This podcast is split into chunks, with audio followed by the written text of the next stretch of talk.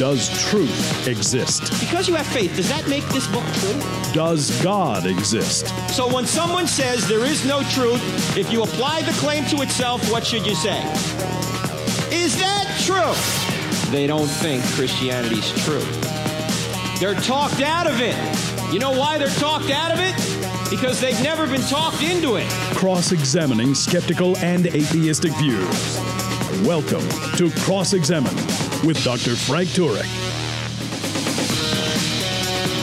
People make major mistakes when they analyze moral argument. And we're going to try and clear them up here today. Last week, we started to clear them up, and we're going to complete the task today. At least that's our intent anyway. So if you haven't listened to last week's episode, it might behoove you to go back and listen to it because we started talking about, after I talked a little bit about the Beto O'Rourke nonsense about uh, taking tax exempt status away from churches. Um, we started talking about a letter I got from a retired attorney who took issue with the moral argument. And I was basically critiquing his critique of the moral argument, uh, paragraph by paragraph. And I ended talking about the fact that atheists can't just say they lack a belief in God. In fact, we talked about this two weeks ago on the entire program. Saying you lack a belief that a particular suspect is not the murderer tells you nothing about who the true murderer is. If you're a detective, just saying I lack a belief your guy is the suspect that's not helpful. Okay. Well, it might be helpful, but you're not coming forth with the real murderer. And that's what a good detective does. That's what anybody who's debating these issues in the public square needs to come forth with. Explain why reality is the way it is. Just saying that your guy isn't a true guy tells you nothing about what needs to be explained. Every thinking person needs to explain why reality is the way it is. We all need to have causes for why there is a universe at all. Why is it fine tuned? Why life has mes- messages billions of letters long and has remarkably engineered machinery that couldn't have evolved in a step by step process. Everybody needs to explain why natural laws exist in the first place and why they are so consistent and precise. Everybody needs to explain why objective moral obligations exist. How can you have obligations unless there's a person issuing these obligations? You don't have obligations to rocks. You don't have obligations to materials. Everybody needs to explain why the laws of logic and the laws of math exist and why our brains can discover truth about the real world. Why the world can be so, uh, or, can, or can be explained so precisely in the language of math.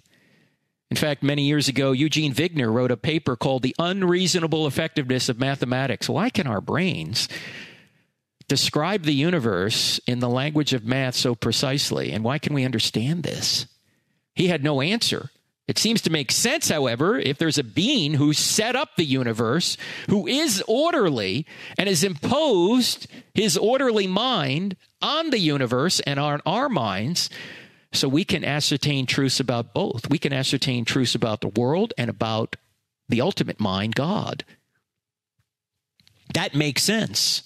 And a little bit later, I'll show you why, C.S. Lewis put this so brilliantly, that athe- you can't have reasons for atheism. And I'll explain why uh, through this C.S. Lewis quote in a little bit.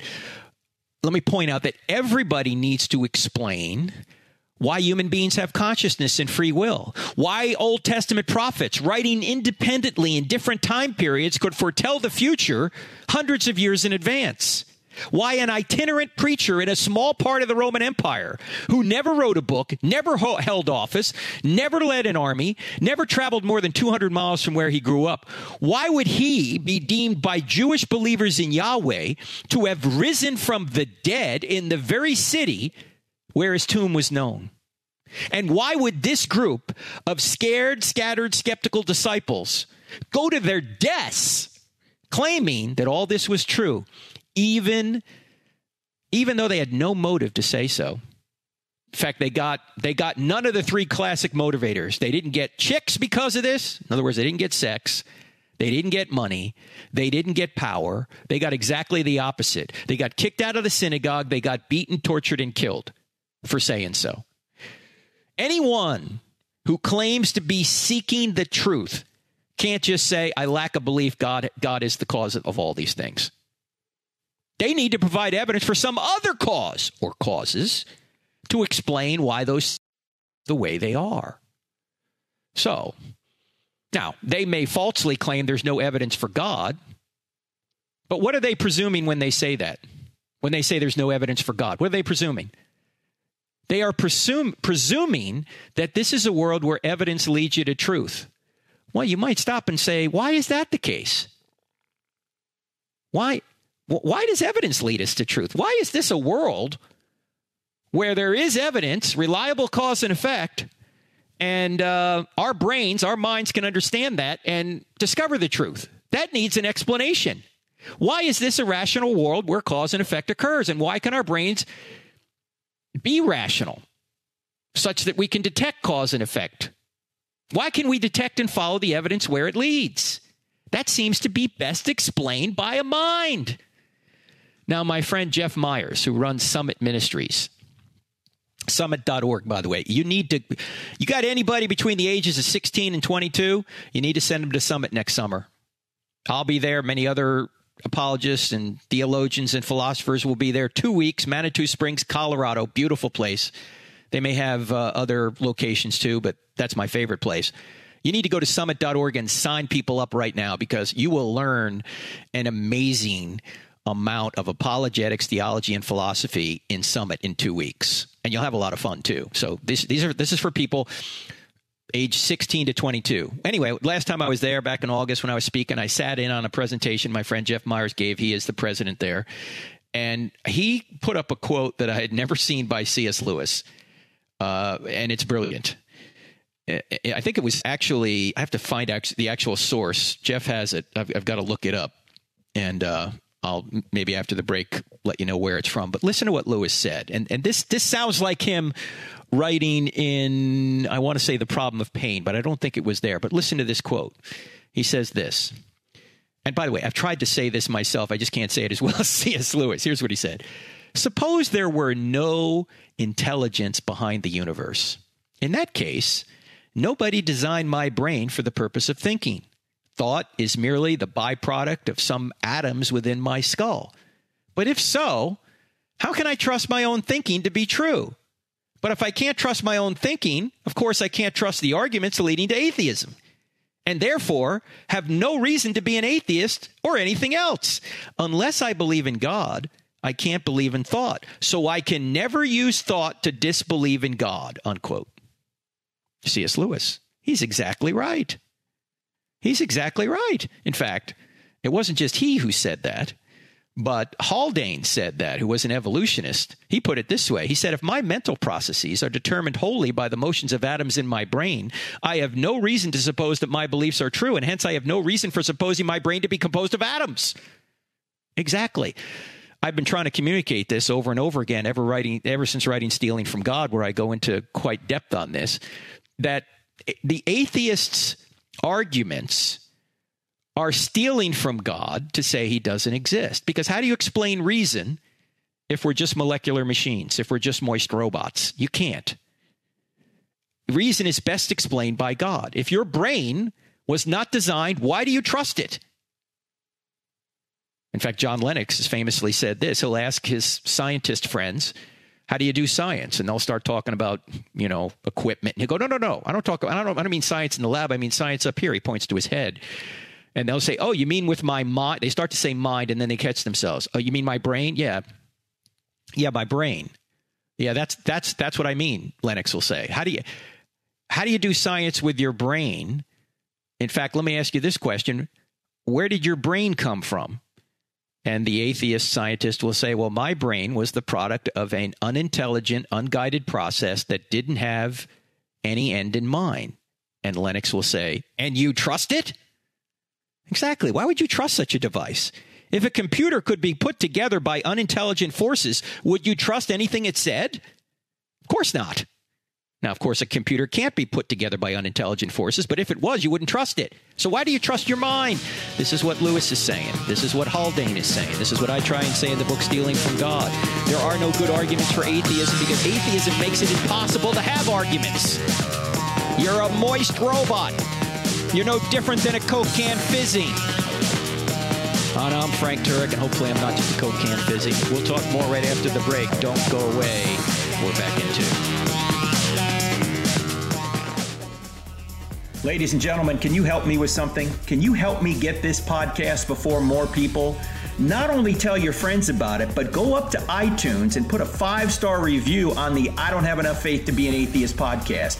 If you do that, it will help us move the podcast up the charts so more people will hear it. Thank you so much for partnering with me on this. You're back listening to Cross Examine with Frank Turek on the American Family Radio Network. Our website is crossexamined.org. That's cross-examined with a D on the end of it. .org. And don't forget to download our app, two words in the App Store, Cross Examined. And if you do, you'll get this podcast. You'll get uh, the TV show streaming live. You get a quick answer section, a whole bunch of other fun stuff. We're talking about a or responding to, I should say, a letter that a retired attorney, attorney sent me. I'm about to read the second paragraph. You know, it took me a whole show to get through the first paragraph and explain why it was wrong. Here's, here's the second paragraph of this gentleman's letter. It's clear that what is considered moral has varied widely throughout human history. A notable example would be child sacrifice. For many societies, this was not only moral, but it was the very way to please the, their god or gods. It was their opinion that this was their god or, or this was what their God or gods desired. It seems to me that a non believer would take the same view of a believer's claims regarding what his God desires. Child sacrifice is an extreme example, but certainly many cultures throughout history have regarded as moral conduct that we enlightened folks would now condemn. Okay, first point. We would condemn child sacrifice by what standard? Why is child sacrifice wrong? If you're going to say it's just your opinion, if enlightened folks today are going to say it's just our opinion, then it's not really a moral wrong. It's just an opinion. And yet, atheists today will say there is no right or wrong. And so, how can you condemn child sacrifice? You can't. Now, what this gentleman says is that what's considered moral has varied widely throughout human history. First of all, that's not true, actually. If you look at C.S. Lewis's book, The uh, Abolition of Man, he points out that there's been a consistent uh, agreement across cultures about what's moral and what isn't. Yeah, there are some differences on the edges, but centrally, they've agreed on the major precepts. And also, the second response to this paragraph is this the moral argument does not require universal agreement among human beings to be valid, any more than certain scientific arguments require universal agreement to be valid. If just one moral obligation or value exists, regardless of human opinion, then God exists. In other words, you don't have to agree on everything to say there's a moral law. You don't have to agree on everything to say that God exists. There just has to be one thing that is really morally wrong. And every single person knows certain things that are really morally wrong. Whether it's torturing babies for fun, whether it's murdering innocent people, whether it's rape, whatever it is. If there's one thing morally wrong, then God exists. In fact, uh, William Lane Craig gives a, a thought experiment. He says, Suppose the Nazis had won World War II and they took over the world and they brainwashed everybody to believe that killing gypsies, Jews, homosexuals, and Jehovah's Witnesses was a good thing. Would that make it a good thing because everyone believed it was a good thing? No, obviously not. They wouldn't it wouldn't be a good thing just because everyone was brainwashed to believe it. While everybody is born with certain faculties that allow them to understand right and wrong, their mind. They're born with their mind. And once they're old enough to know what murder is, they're old enough to know that murder is wrong. While we're all born that way, we can be. Uh, uh, well, let me put it another way. Jay Budziszewski wrote the famous book. Um, uh, so famous, I can't remember the name of it. What we can't not know. That's it. What we can't not know. Teaches down at UT Austin. Says there are certain things we can't not know. We can't not know that murder's wrong. Everybody knows it. It's written on your heart. And uh, now your baloney meter, that's what he calls your conscience, can be knocked out of whack. It can be knocked out of calibration by bad education or propaganda or those kind of things. But you're born with the faculties that allow you to know as soon as you're old enough to know what murder is and as soon as you're old enough to know what wrong is, you know that murder's wrong. And the Nazis were sacrificing Jews and these other minorities so they could build the super race. Were they right or were they wrong? If you're saying there's no standard beyond humanity, you can't judge the Nazis. That's just their culture. Again, the issue here is not epistemology, but ontology. How do you ground goodness so that when you see the Nazis, you know that they don't meet the standard of goodness? How do you ground it if you're an atheist? You can't. So the question is not what method we should use to discover what is moral. We can argue over that. But what actually makes something moral? Why does the moral law exist at all? And why does it have authority uh, uh over us? Now, uh, Sam Harris wrote the book, The Moral Landscape. And I respond to Sam Harris in the book Stealing from God. Sam Harris is an atheist, and he thinks there are objective right and wrongs to his credit, but he has no way to ground it. In fact, here's what I write about that. Uh, I, I say how do you, how do you ground right and wrong? And I say this: the moral landscape gives us no answer. It's a nearly 300 page long example of the most common mistake made by those who think objective morality can exist without God. Harris seems to think because we can know objective morality, which is epistemology, that explains why objective morality exists in the first place. That's ontology. It doesn't. You may come to know about objective morality in many different ways from parents, from teachers, from society, from your conscience. Harris talks about brain states, whatever. And you can know it while denying God exists. But that's like saying you can know what a book says while denying there's an author. Of course, you could do that, but there would be no book to know unless there was an author. In other words, atheists can know objective morality while denying God exists, but there would be no objective morality unless God exists. You know, I had a debate with uh, Michael Shermer, which you can see on our website, our YouTube channel. And if you haven't signed up for the YouTube channel, you ought to. We've got almost 140,000 subscribers now, and once a week we send you an email with a new Q&A video. Anyway, you can go back to I want to say this was April 2015. You can watch the entire debate I had with uh, Michael Shermer, and the debate was what best grounds morality, God or science.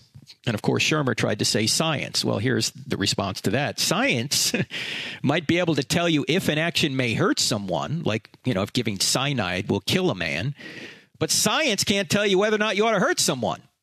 Who said it's wrong to harm people? Michael Shermer? Is he the authority? Is his nature good? How about Sam Harris? Does he have the authority over the rest of humanity? Is is his nature the standard of good? To get his system to work, whether it's they must smuggle in what actually is a moral standard. And in Harris's view, the moral standard is well being. Well, generally, we agree. When you're, when you're searching for well being, if you do something that enhances the well being of somebody, that's probably a good thing. It might not always work. That test might not always work, but it's probably a good thing. And it's good to seek the well being of others. But why should we do so is the question.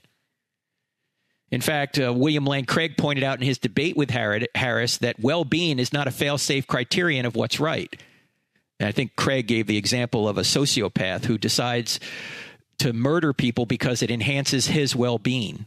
Well, why would that be wrong if it enhances his well being? You're saying, well, it's not enhancing the well being of others. Well, who's to say it's wrong to take away their well being? That's the very question that you have to answer everyone has to answer it. And unless God exists, you can't say that it's wrong to take the life of another person, especially if it enhances your well being. Now, but even if this was a good criterion, what objective, unchanging moral authority establishes it as right? It can't be Sam Harris or any other finite changing person.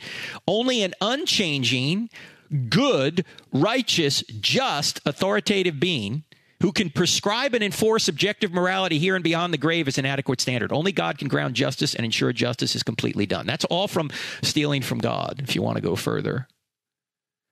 Now, um, Sam Harris, to sum this up, I, I think we need a little summary here. Sam Harris tries to say that objective morality exists without God. But again, he addresses the wrong issue. He's he's he's addressing epistemology, not ontology. Harris tries to steal an objective moral standard from God to get his atheistic system off the ground, and it's the same for those who appeal to evolution. Evolution doesn't evolution doesn't prescribe how you ought to behave. It just describes how people behave or how how biology works if it's true at all. And of course, we have a lot of trouble with the theory of macroevolution, but even if it's true, it, it's not a prescriptive process, it's a descriptive process. Now, one of the most profound things said on this debate was said by atheist Louise Antony. She was an atheist debating William Lane Craig, and here's what she said, quote, any argument for moral skepticism, or atheism, we could say, will be based upon premises which are less obvious than the existence of objective moral values themselves. Unquote. In other words, objective moral rights are self evident, but atheism is not. You already know better than anything else, than any argument you could give for atheism, that say torturing babies for fun is wrong. If you want to say that atheism is true, you have to basically decide that your strongest moral intuition is wrong for atheism to be true. You have to say torturing babies for fun isn't wrong in order to say that atheism is true. Why would you say that? I had a debate with Michael, uh, not Michael Shermer, uh, yeah, had, but uh, David Silverman, who used to be the president of the American Atheists. And we went back and forth over this one issue, the Holocaust. I said, David, if God does not exist, the Holocaust was not really wrong. And after about a 10 minute, or actually about a five minute ex- exchange on this, he finally admitted. He said, You know, you're right. The Holocaust isn't objectively wrong. And I said to him, David, if your worldview, atheism, requires you to believe that the Holocaust was not objectively morally wrong, you have the wrong worldview. Don't change what you already know is true, that it was wrong. Change your explanation, your worldview. But he didn't want to do that. So, what can I say? I can just say, look, here's the evidence. Why would you reject what you know to be true in order to accept atheism, which is far less evidenced than the moral intuition you already have? that torturing babies for fun is wrong, that the Holocaust is wrong. So, while the moral argument doesn't require agreement, there actually is agreement on core issues.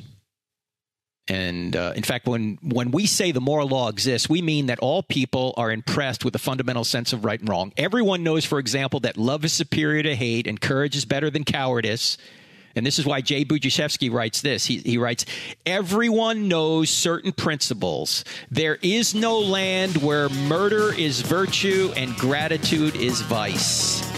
Everybody knows this. And we're going to talk more about it after the break. You're listening to I Don't Have Enough Faith to Be an Atheist with Frank Turek on the American Family Radio Network. Website crossexamined.org, crossexamined with a D on the end of it. Sign up for our YouTube channel, crossexamined.org, and our Facebook page as well. We stream all our live events. You can see them there. Back in two minutes. If you find value in the content of this podcast, don't forget to follow us on Instagram, Facebook, and Twitter. Join our online community to have great conversations, grow in your knowledge of God, and become a better defender of the Christian faith. Also, don't forget to subscribe to our YouTube channel where we have hundreds of videos and over 100,000 subscribers that are part of our online family.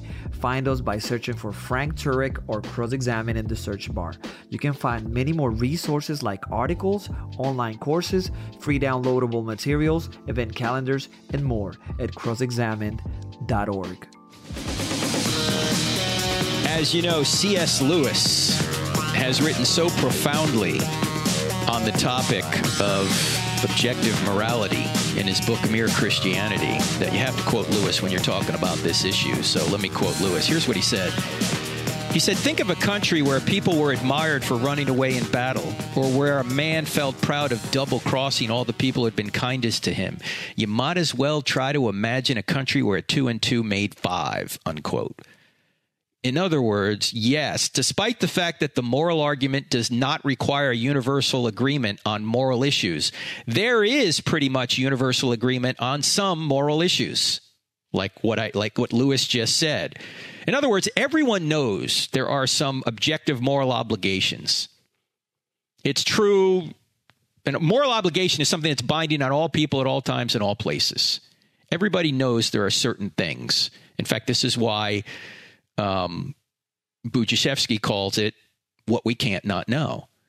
Now, this does not mean that every moral issue has easily recognizable answers or that some people don't deny that objective morality exists. Look, there are difficult problems in morality, and some people will suppress and deny the moral law. They'll, they'll, do it every day. It simply means that there are some basic principles of right and wrong that everyone knows, whether they will admit them or not. You can't not know, for example, that it's wrong to kill innocent human beings for no reason. You can't not know that. Now, some people will deny it, they'll commit murder anyway but deep in their hearts, they know that murder's wrong. Even serial killers know murder's wrong. They just not might feel they might not feel remorse. If they're sociopaths, they, they don't feel guilt, they don't feel remorse, but intellectually they know it's wrong. And it's true everywhere.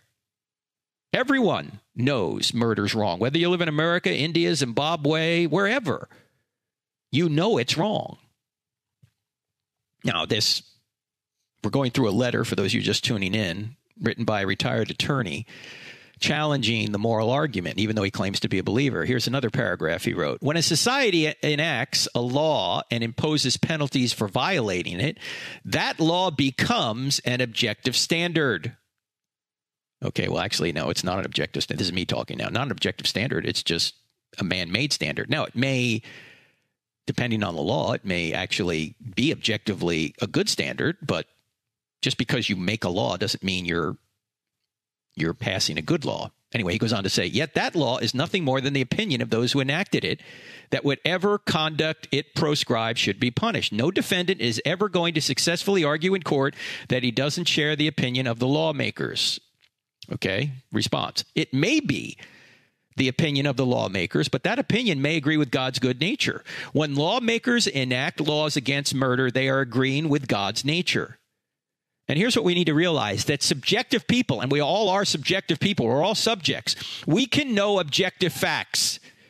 Of course, to deny that would be self defeating. If you were to say, as some postmodernists will say, you can't know objective facts, or there are no objective facts, you would ask, well, is that an objective fact? And how do you, is that an objective fact, and how do you know it?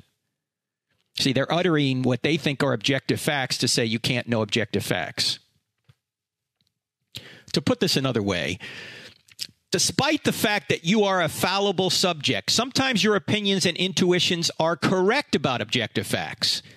If you have the opinion that 2 plus 2 equals 4 and that torturing babies for fun is wrong, you're, you're right about that. You're correct. It's not just your opinion. What you believe is actually true. Now, I mentioned that when lawmakers enact laws against murder, they're agreeing with God's good nature. Now, when lawmakers or courts say impose laws mandating, say, same sex marriage, they are disagreeing with God's good nature and design. In that case, they're not really legislating morality, but immorality. Now, I have an entire book on this. I can't go into great detail, but let me just mention four P's because this is an easy way to remember this topic. The four P's. Whenever you're talking about this issue of marriage, you have to answer four questions or at least look at the four P's. What's the first P? What's the purpose of marriage? Why is the government involved in marriage to begin with? The reason the government's involved in marriage to begin with is not just because it's some kind of religious ceremony, although it might be. It's because marriage perpetuates and stabilizes society. When a man and a woman come together, they at least have the have the capacity to have children and they can bring children up in that family and they can therefore perpetuate and stabilize society. That's the first P. The other three P's are what any country or any lawmaking group can do about any particular behavior. They can prohibit a behavior, they can permit a behavior, or they can promote a behavior. Prohibit, permit, or promote. Those are the three P's. Now, for most of our history, the states prohibited homosexual behavior because they knew not only was it against the scriptures, but it was against natural law, and it uh, had detriments, health detriments to those who were involved in it. Um, in 19, uh, no, 2003, the Supreme Court overturned laws against sodomy in a decision called Lawrence versus Texas, where they reversed their 1986 decision, Bowers versus Hardwick. And they said the state laws against sodomy are null and void now. It violated some part of the Constitution, they said. Even though the Constitution hadn't changed, they decided it had, cha- it had somehow violated the Constitution. Okay, so the laws against sodomy went away, the states that still had them, in 2003. So now the states are permitting homosexual behavior. But when you put a law that sanctions same sex marriage, now you've gone from permitting the behavior to promoting the behavior. So you've gone in short order from prohibit through permit to promote. Now, the question is why should you promote relationships between people of the same sex? If the purpose of marriage is to perpetuate and stabilize society, how does that do that? And without going into all the details, because we don't have time in this broadcast, but the biggest problem with making marriage or, or basically putting a provision in for same sex marriage is that now you're making marriage genderless there's really not there's really not natural marriage and same-sex marriage. Now there's just genderless marriage. In other words marriage is just about the romantic desires of adults. It has nothing to do with children. And if there's not an institution devoted to children if it's not marriage what is it? Our future is dependent on bringing up good children. And if we're going to say that marriage is just whatever adults want it to be and has really no bearing on children or, or it's not designed for children, then we're in big trouble, friends. Now, this isn't going to happen overnight. This is a long term thing. In fact, a much bigger problem than same sex marriage to our society, and I've said this so much before, is not really, it's not same sex marriage, it's no fault divorce. That really created the idea in people's minds that marriage was just about the romantic desires of adults. And once you decided that you no longer were in love with the other person, whatever that meant, you could just walk away. No fault. That's a disaster. And that's that basically led to same-sex marriage because people are saying, "Well, look, you know, if uh, if marriage is just about romance, why don't we just let people who are the same sex have romance and we'll just sanction it. We'll just promote it."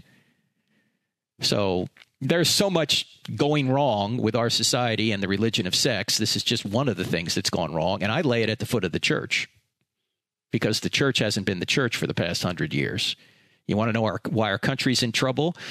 You can blame the church. The church is at fault here. In fact, I wrote a column 10 years ago. Country a mess, blame the church. It's still valid today, I think. We're the problem. We haven't been salt and light. Now, if you've disagreed with anything I've said with regard to same sex marriage, I got to ask you a question. By what standard are you saying I'm wrong about that? In order to say I'm wrong, you have to know what's right. If there's no God, there's no standard. If there's no design, there's no right and wrong when it comes to marriage or you know between a man and a woman or man and a man or, or why even why even restrict it to two? If it's all about love, you can love a whole bunch of people, can't you? No, you've got to have standards. And if it's just your opinion, then that's not really a standard, that's just an opinion. We're covering a lot of ground here, friends. Let me move on to this gentleman's next paragraph.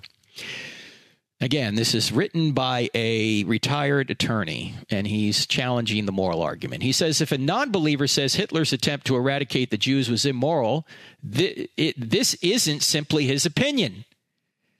Now, I'm going to stop right here and say if a non believer, it's not just his opinion. Well, it may be so that it's not just his opinion if God exists, but if God doesn't exist, it is just his opinion. By what standard are you going to say that Hitler was wrong? When we went to Nuremberg and convicted the Nazi soldiers, they said we were just obeying our government. And we said, you have an obligation to disobey moral immoral laws or immoral orders from your government because there's a standard beyond your government called the moral law, called nature's law, called international law, and that's God's nature and you did not follow that. Without that standard, you can't say Hitler was wrong. Anyway, this gentleman goes on to say this The vast majority of living people regard genocide as immoral. The consensus opinion of the majority of living people is the objective standard. Often, this same opinion is embodied in similar laws around the world. Perhaps this opinion has its origins deep in evolutionary history, as a non believer would probably argue. In any event, it seems to me that it is very difficult to deny that evolutionary wiring has led to a consensus opinion. is any less of an objective standard than degrees of deity the non believer regards as non existence. Existent. Okay, let me stop right here. Okay. The consensus opinion. Are you sim- simply saying that because people have a consensus opinion that that makes it right? If that's the case, there was at least a plurality, if not a majority, of people in Nazi Germany that believed the way they believed. Did that make it right? That's not objective. You don't get to objective standard by a majority vote. I mean, a majority may vote and and their vote may line up with the pre-existing objective standard, but just because they vote on it doesn't make it objective. I mean, you could you could vote on a lot of different things and get the wrong answer. You could vote on same-sex marriage and say it's just as good as natural marriage. Well, it's not. It's not the same. They're different behaviors that yield different results. You could vote that allowing abortion's a good thing. Well, it's not a good thing. There's an unborn child in there, and you're taking the life of that unborn child. You can vote it's perfectly legal to kill Jews and gypsies and homosexuals and Jehovah's Witnesses, but that doesn't make it right. And he went on to talk about evolutionary wiring. My question would be what do you mean by evolutionary wire, wiring? I mean, if it were true that the reason we believe in certain certain things are moral and other things are immoral is because of evolution, then they're not really moral obligations. That just explains why we think that. They're just accidents of an evolutionary process. That's not objective at all. That's just a result of a descriptive process that has no prescriptions coming from it. You have no moral obligation to a mutating genetic code. And we'll unpack this further after the break. You're listening to Cross Examine with Frank Turek. I don't have enough faith to be an atheist with Frank Turek. Back in two. Ladies and gentlemen, I Don't Have Enough Faith to Be an Atheist is a listener supported radio program and podcast. If you like what we do, would you please consider going to crossexamined.org and giving us a tax deductible donation? 100% of your donations will go to ministry, 0% to buildings. Thanks so much.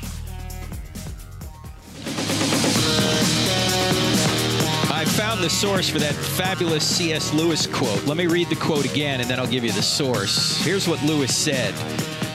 Suppose there were no intelligence behind the universe. In that case, nobody designed my brain for the purpose of thinking. Thought is merely the byproduct of some atoms within my skull. But if so, how can I trust my own thinking to be true? But if I can't trust my own thinking, of course, I can't trust the arguments leading to atheism, and therefore we have no reason to be an atheist or anything else. Unless I believe in God, I can't believe in thought. So I can never use thought to disbelieve in God, unquote. That's C.S. Lewis. And it actually comes from a book called Broadcast Talks. And it's on page 37 to 38. This goes all the way back to 1944. You know, most of what Lewis said on the radio is in a book called Mere Christianity. Those were all broadcast talks that Lewis gave over the BBC during the war, and he turned it into a book. So if you can find a book called Broadcast Talks, Talks, you can get that great quote from C.S. Lewis pointing out that you can't give reasons for atheism because if you do, you don't have a source. You have no reason to believe that your mind is telling you the truth if atheism's true. So, anyway, let's go back to where we were. This gentleman uh, who is writing me was talking about evolutionary wiring. Now, if true, if evolution somehow gave you your thoughts, this would only explain how you came to believe in certain moral obligations, but it wouldn't mean that those are real moral obligations. This again would only explain epistemology, not ontology. Again, fr- friends, that is the biggest mistake everyone makes. Oh, I know right and wrong, therefore I can explain right and wrong. No. Knowing something exists is not the same as explaining something exists. I can know there's a car in my driveway right now, but me knowing there's a car in my driveway doesn't explain why that car is there. Somebody built that car. Okay? So the epistemological question is Oh, I can see the car there. The ontological question is who built the car? Same thing is true with morality. You can know that murdering innocent people is wrong, But the question is, why is that wrong? Why is that moral truth and that moral obligation pressing on us? Where does it come from? My car may have come from Detroit, but the moral argument or moral obligations come from God's nature. So, just to say that you have evolutionary wiring, that would only explain why you think you should do good. It wouldn't explain why good exists or why we are obligated to do good. And I might add, how does a mutating genetic code know what is good or have any authority to lay obligations on you? It doesn't. Here's the here, here's even the bigger problem. Think about this. If evolutionary wiring gives you your moral thoughts, then it gives you all of your thoughts which means you shouldn't believe anything you think, including any reasons you have for evolution. That's mirroring the same quote that I just quoted from Lewis. Because evolution, which isn't a source of truth, it, if it if it exists at all in the sense they believe it exists, this macroevolutionary process, it doesn't give you necessarily truth. It just gives you survival. It's not prescriptive; it's descriptive. And so if evolution's giving you your moral thoughts, then maybe evolution's giving you every thought you have, including the thought that evolution's giving you your moral thoughts. See, it's it's a viciously self-defeating position to take. Again, to quote Haldane, if my mental processes are determined wholly by the motions of atoms in my brain, I have no reason to suppose that my beliefs are true, and hence I have no reason for supposing my brain to be composed of atoms. All right, he went on to say this homosexuality, again, this is the gentleman writing me, the retired attorney. Homosexuality seems to me a good example. Attitudes toward homosexuality have varied across cultures and times. If, as seems to be happening, we arrive at a stage where homosexuality is no longer regarded as immoral according to the consensus opinion of a large majority of living people, will it cease to be immoral? Yes, it seems to me that it will. The consensus opinion of large majority of living people as reflected in appropriate changes in the laws will constitute the objective standard. Okay, we've sort of already covered this. He's saying the same thing again. As I mentioned earlier, if you're going to say that, then you're going to have to say that if if the majority determines moral truth, then how can you condemn the Nazis? They were simply following their majority or a plurality. And by the way, if a majority decided that 2 plus 2 equals 5, would that make it 5? Would that make it objective? No. Our Declaration of Independence doesn't say we're endowed by our majority, it says we're endowed by God. In fact, our Constitution recognizes the rights of everyone, whether they are part of the majority or not. So, in fact, you might say our Bill of Rights largely protects the minority. They're the ones that need to be protected. If you're in the majority, you, ha- you might have the power. If you're not in the majority, you might not have the power. And that's why the Constitution recognizes that people have certain rights even if they're in the minority or the majority. It doesn't matter. So, no, it's not an objective standard. It's got to be grounded in an object. What's the object? People's opinions? No, the object is God's nature. What if, uh, by the way, you might say this uh, years ago, uh, people obviously, a majority of people obviously thought homosexual behavior was wrong. And today, you might say a majority of people think there's nothing wrong with it. Now, if a, if a standard is objective and it's true for all people at all times in all places, how can it change like that? You see, I think what you're confusing is the difference between what we might say is morality, which doesn't change, and sociology, which does change. Morality deals with what how people ought to behave. Sociology deals with how people do behave. And that changes all the time. That's actually a fallacy to say that because somebody thinks or let me put it another way, it's a fallacy to say that objective morality has changed because now people are behaving differently. No, if morality is objective, that means it's grounded in the nature of God and it doesn't change because God doesn't change. Now, they, they may behave differently, but morality hasn't changed. In fact, you might say that I'm trying to think of an analogy here with regard to um, with regard to distance. And it's not coming to me off the top of my head, but if um, if the NFL increased the field to 120 yards between goal lines, the the measurement device hasn't changed. Just the the use of of the field has changed or the size of the field has changed, but a yard is still a yard. That doesn't change. Just because they've changed from using 100 yard fields to 120 yard fields, that wouldn't change the yard marker at all or or or or the uh, the fact that a yard is 36 inches. It would just change the size of the field. And in the same way, God being the standard, he doesn't change even though if even though our behavior may at some point meet his standard and at other points may not meet his standard that may not been the best example but it's what i came up i came up with it off the top of my head and by the way whenever you put a microphone in somebody's face your iq goes down at least 20 points i just know that's true because I'm, I'm in front of a microphone a lot. And i could i could say things better and i don't Anyway, but I try. Anyway, here's uh, an, another paragraph that this gentleman writes Believers who assert that homosexuality is still immoral because their God condemns it will be met with the response We do not believe in your God is real, or that your opinion as to his degrees constitutes an objective standard. You are no different from a criminal defendant who argues that he doesn't share the opinion of those who enacted the law he is. Uh, who enacted the law he is he is charged with violating. Okay, well, yeah, you might be met with that, but that doesn't change the fact that there is an objective standard outside of us because if God is not real, there is no objective standard. And sure, people and governments can enact immoral laws and force people to comply, but that doesn't mean they are objectively good laws. So Yes, you can legislate. Legislators can legislate all sorts of different laws. They can either comport with God's nature or conflict with God's nature. They can either be good laws or they can be bad laws. That doesn't change the nature of objective morality.